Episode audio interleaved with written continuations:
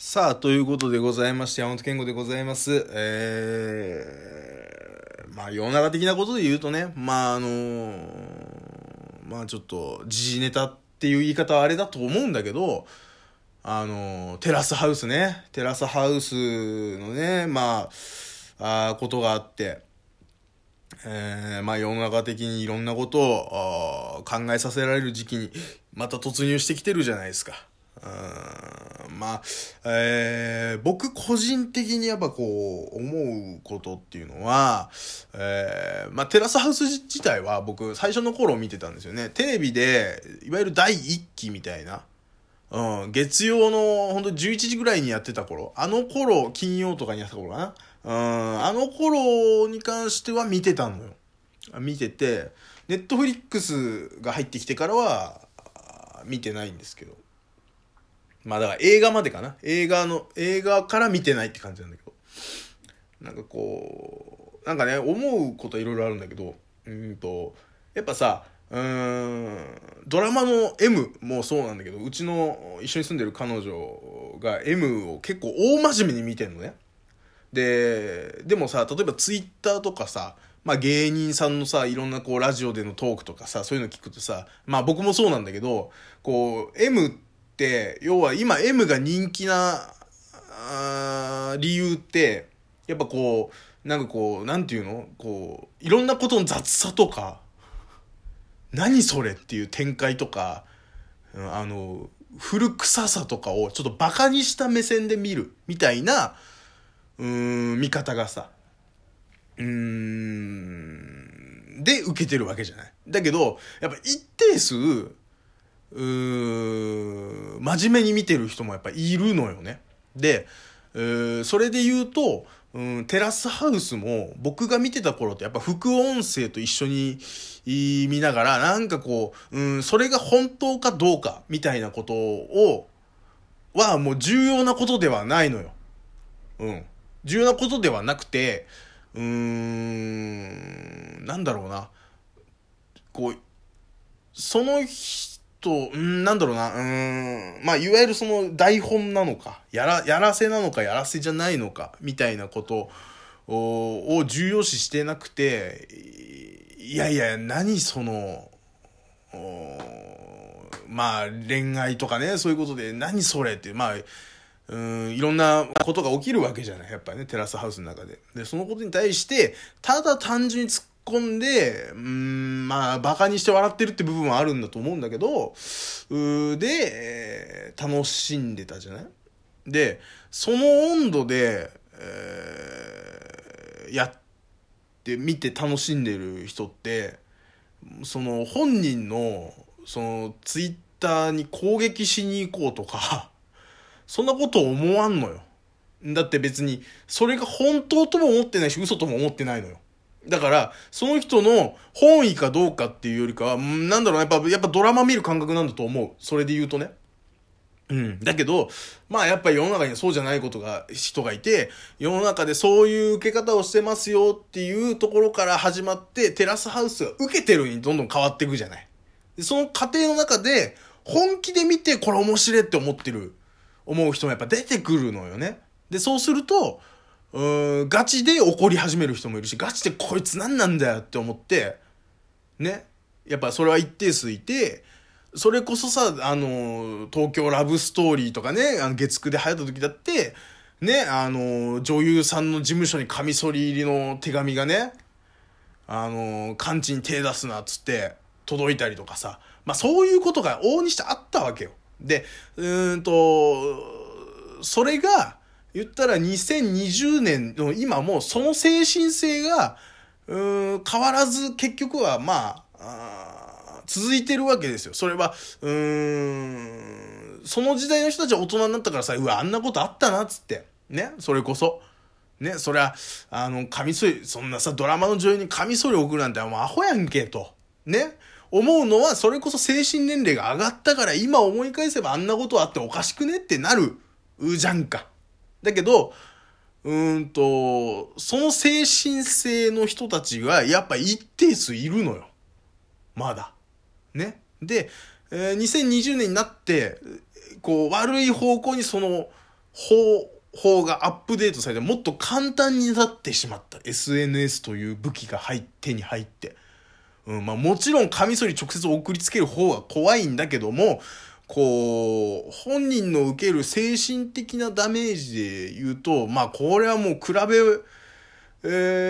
のはおかしな話だけど、SNS をまあ、直接、うん、的な危害ではないけど、精神に来るダメージってまあそのカミソリ送られるのとまあ何も変わらないっていうね、うん、ことなんだと思うんですよ。うん、だから、こう、ね、うん、まあ、リアリティショーの見方みたいなのは、まあ、めちゃくちゃ難しくて、うーん、まあ、海外でもね、それは自殺者がいっぱい出てるみたいな話もさ、あの、出てくるしさ、まあ、いろいろその、自殺者が出ないにしろ、う叩かれたりっていうことはあるよっていう話が、まあ、海外、日本だけじゃないっていうところで考えると、リアリティショーの扱い方ってめちゃくちゃ難しいのよ。で、さ、まあ、その結果、まあ、ああいうことになってしまったっていうことは、まあもう本当に受け止めなきゃいけないし、僕はテラスハウスはもうここで俺は終わりだと思うね。うん、次のシーズンやりますって、やる、とりあえず今シーズンはもう打ち切りですってなったけど、今後そのテラスハウスっていうシステムを使って場所を変えてなのか何なのかでやるかどうかは分かりませんと。ね。いうふうなこともあるじゃない。ね、あの文章、その、フジテレビ制作会社ネットフリックスが出した文章を見るとね。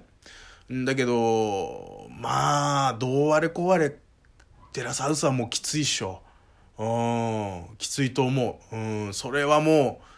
う、うんと、リアリティショーっていうそのものをフジテレビがやっちゃいけないっていうわけじゃないから、あれだけど、テラスハウスっていう言葉はもう、もはや、うん、これはもう使えないんじゃないかなと思うし、あのシステムはもうある程度形を変えてやるっていうことであれば、うん、まだわかるけど、